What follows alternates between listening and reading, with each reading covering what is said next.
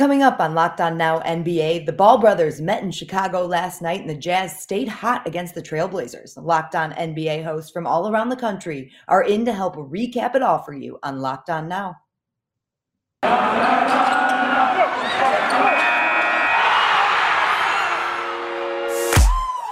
The biggest games, the best performances, expert analysis. You are Locked On Now.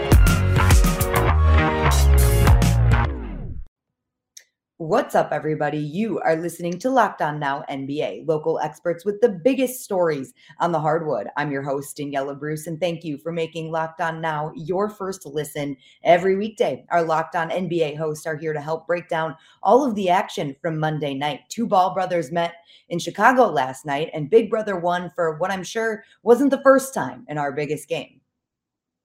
The biggest game.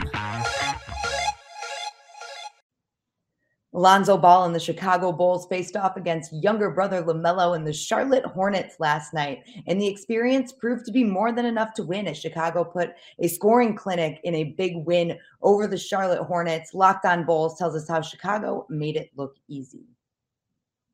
What's up, Bulls Nation? Matt Beck here from Locked On Bulls with your post game takeaway.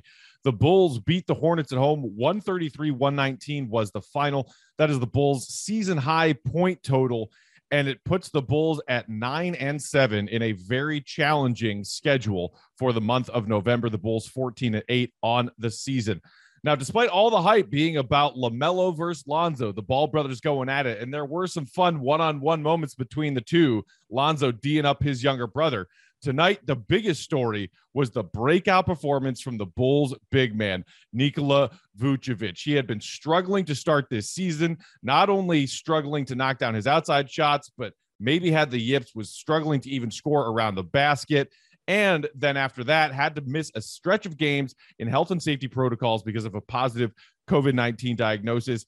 He shows out big in this one, his first 30 point game of the season Vooch finishes with 30 points on 12 of 19, six of six from downtown, where he had really been struggling with his shot this season, chipping in 14 boards, five assists, and a couple of blocks. The Bulls' offense as a whole was really flowing throughout the night. One short stretch in the early fourth quarter when they let the Hornets back into it because the Hornets showed them that zone defense that's been giving the Bulls some, tr- some troubles this season. But the Bulls responded with amping up their defense and passing and moving off the ball to get their offense back on track.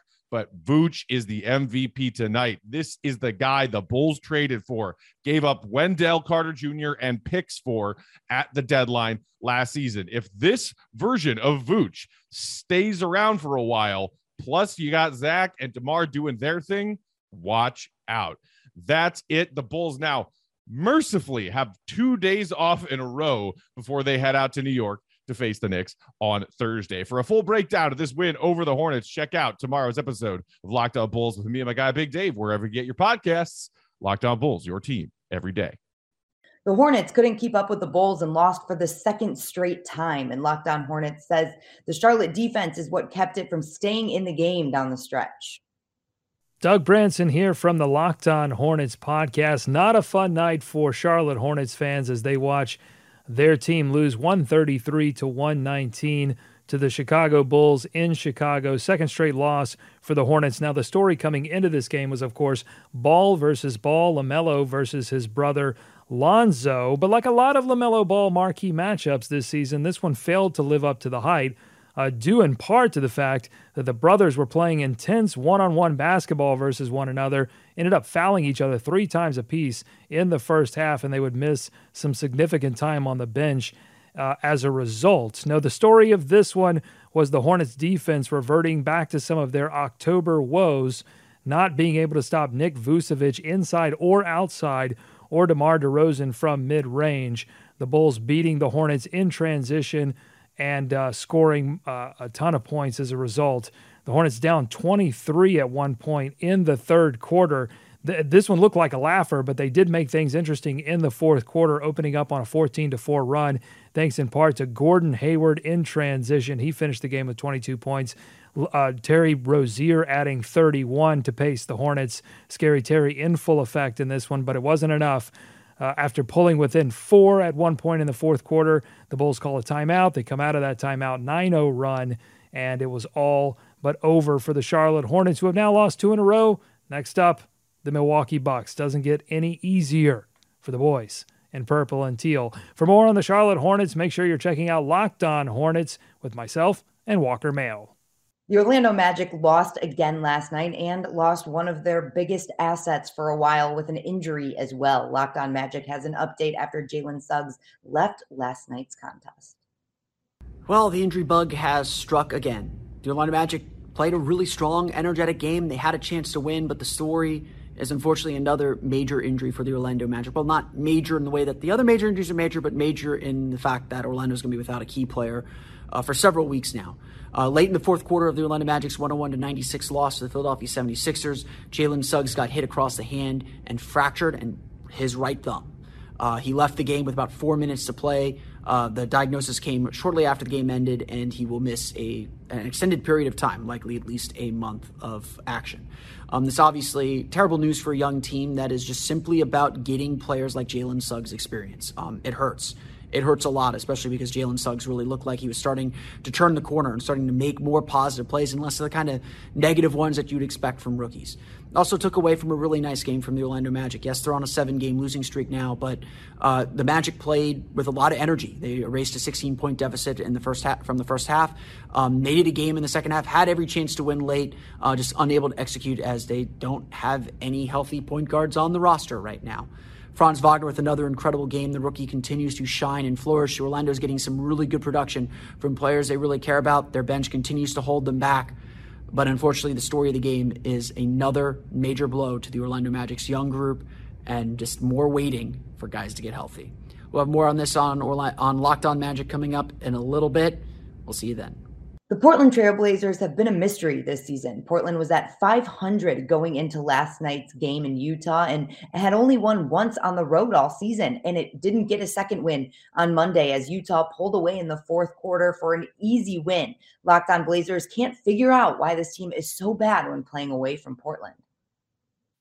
The Portland Trailblazers remain a very bad road basketball team. This after a 129 107 loss in Salt Lake City to complete a winless three game road trip and fall to 1 and 10 on the road.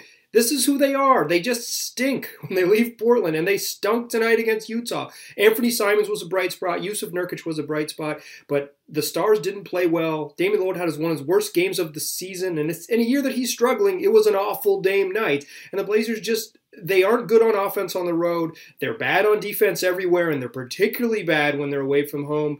And this was just another night where they looked out of sorts and got outclassed by a way better basketball team. Not much more than that, but you can still listen to Locked On Blazers because we'll break it down as best we can. While Portland continues to fall apart on the road, Utah was clicking on all cylinders on Monday. Utah scored 76 points in the second half, and Locked On Jazz called it the most complete performance of the season. The Utah Jazz put out their most complete performance of the season and show signs of last year's dominating team in a blowout win over the Portland Trailblazers.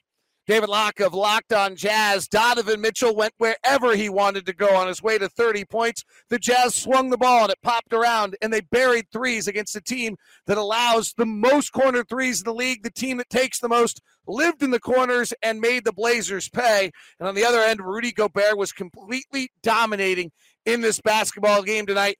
CJ McCollum goes two of eight inside 10 feet. Damian Lillard goes one of five inside 10 feet and Rudy Gobert has 21 points, 16 rebounds, three assists, a steal, a block, and is plus 29. A dominating performance by Utah. They blow out the Blazers 129 107. For more, visit Locked On Jazz. Coming up next on Locked On Now, the Timberwolves barely get a win over the Pacers, and the Cavaliers dominated the Mavericks in Dallas on Monday. You're listening to Locked On Now. We'll be right back. If you haven't tried a built bar yet, head over to built.com and use our promo code LOCKED20 for 20% off today. A brand new built bar flavor has just landed for you to try as well caramel almond delight. And it delivers just as promised caramelized chocolate, almonds, and of course, It's delightful. Be sure you get yours before they're gone. And maybe you're craving white chocolate. For a limited time, you can get a special new Built Bar Puffs flavor, white chocolate cheesecake. Tis the season to welcome back to Locked On Now NBA. I'm your host, Daniela Bruce, and Jarrett Allen went off for 28 points and added 14 rebounds. He did more than enough to help the Cavs beat down on the Mavs in last night's best performance. The best performance. Hold up, hold up, hold up. The Cleveland Cavaliers took care of the Dallas Mavericks on Monday night. Dallas's Luka Doncic played well, but our Locked On Cavs host explains how Cleveland was just the better team. Hey, Chris Manning here from the Locked On Cavs podcast. After the Cavs just won 114 to 96 over the Dallas Mavericks in Dallas, the Cavs were five point underdogs in this one, but came out and absolutely dominated. They picked a lot on Kristaps Porzingis with Jarrett Allen going 12 of 17 from the field, and they just were flat out the better team. They were it was a pretty overall consistent team effort with the starters really pulling most of the weight here, but they kind of dominated Dallas. Didn't really have much of an issue absorbing a 7 of 11 shooting night from 3 from Luka Doncic. The Cavs were just better. Jarrett Allen kind of dominated inside, and the Cavs are above 500 again, heading into a tough stretch of games, including games against the Heat, the Wizards, and the Utah Jazz. For more on the Cavs and this win, check out the Locked On Cavs podcast wherever you get your podcasts. Let's go around the league. The Minnesota Timberwolves have quietly put together a winning streak over the past couple of weeks, and that continued with a one possession victory over the Pacers on Monday. Minnesota won it without Karl Anthony Towns at the end, and Locked On Wolves tells you how this nail biter played out. Ben Beecken with Locked On Wolves here. The Minnesota Timberwolves have won seven out of eight games after beating the Indiana Pacers on Monday night by a score of 198. They overcame a Domantas Sabonis triple double and a double digit deficit, and Karl Anthony Towns falling out with just over a minute to play in the game. To ultimately win this one by a possession, D'Angelo Russell was great. Anthony Edwards was fantastic in the fourth quarter. Cat was great until he fouled out. And Naz Reid was big after Towns fouled out. Had a really good game off the bench. Minnesota's defense did enough despite not having Jared Vanderbilt, Jaden McDaniels, or Patrick Beverley in this one. Three of the Timberwolves' best four defenders uh, were missing the game, and yet they did a good enough job on basically everybody not named Domantas Sabonis. Even Malcolm Brogdon had 25 points in the game, but Josh Okogie did a really good job. Had a clutch block late in the game, and was one of the better players on the floor in this one after not having played much at all over the past few games.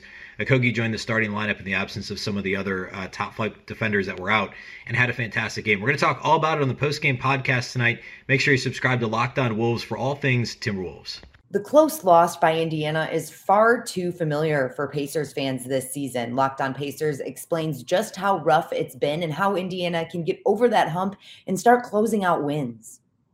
Stop me if you've heard this one before, but the Pacers lose another close game this season. It's their seventh loss of the season within five points of the other team. They fall to Minnesota 100 to 98 in Minnesota. They fall to a somber and sad 9 and 14. They've had a very tough schedule, but they certainly should be better than that given the number of close games they had. They just cannot close out these close ones. They've only had one game within five that they won in Sacramento. This one was another one where they just could not find the buckets and stops at the end to get a win. And Minnesota closed them out. Karl Anthony Towns, 32 points. He was excellent. And yet, Domantas Sabonis was the best player for either team, plus 17 in 36 minutes. He had 16 points, 25 rebounds, and 10 assists. He was unbelievable. Malcolm Brogdon had 25 points, and yet none of that was enough. The Pacers just could not get enough stops. Their offense went very stagnant in the third quarter, and they gave away a game they should have won. Uh, they were up 12 in the third. They should have won this one. They continue to lose these close ones. It's absolutely killing them. I'll break it all down and more on the Locked On Pacers podcast. The New Orleans Pelicans had won just five games going into Monday's game against the Los Angeles Clippers, but one of those wins came against LA just last week. New Orleans picked up another win against the Clippers last night, and Locked On Pelicans explains how New Orleans has had the Clippers' number through the first two meetings. Was that Jonas Valanciunas out there or Steph Curry? I'm Jake Madison, host of Locked On Pelicans and Locked On NBA. The Pels get their best win of the season, 123-104 over the Los Angeles Clippers, and Jonas freaking Valanciunas. I'm going to have whatever that dude is having, a career 39 points, 15 rebounds. Oh, and he went 7 of 8 from 3. No lie, 7 of 8 from deep. He's a center doing that. He's a shooting above 50% for the year. Brandon Ingram chipped in a cool 27 points and got the Pels a couple of buckets when they needed it. And yeah, seven of eight. It hasn't been a pretty season, but the Pelicans have won three of their last four. And with Zion's return around the corner, could the Pelicans be marching towards the playoffs? I'll be covering it every day over at Locked On Pelicans.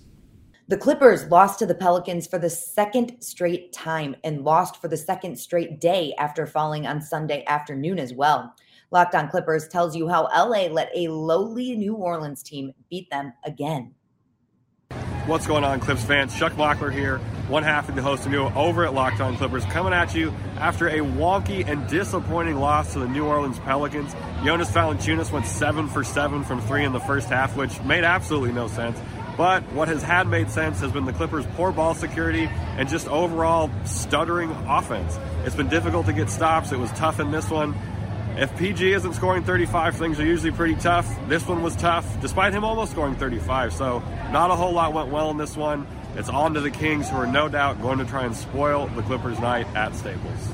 And that's a wrap for us today. Thank you all for making Locked On Now your first listen every day. For more on the association and your favorite team, make your second listens Locked On NBA and your team's local Locked On podcast. I'm Daniela Bruce, and this has been Locked On Now.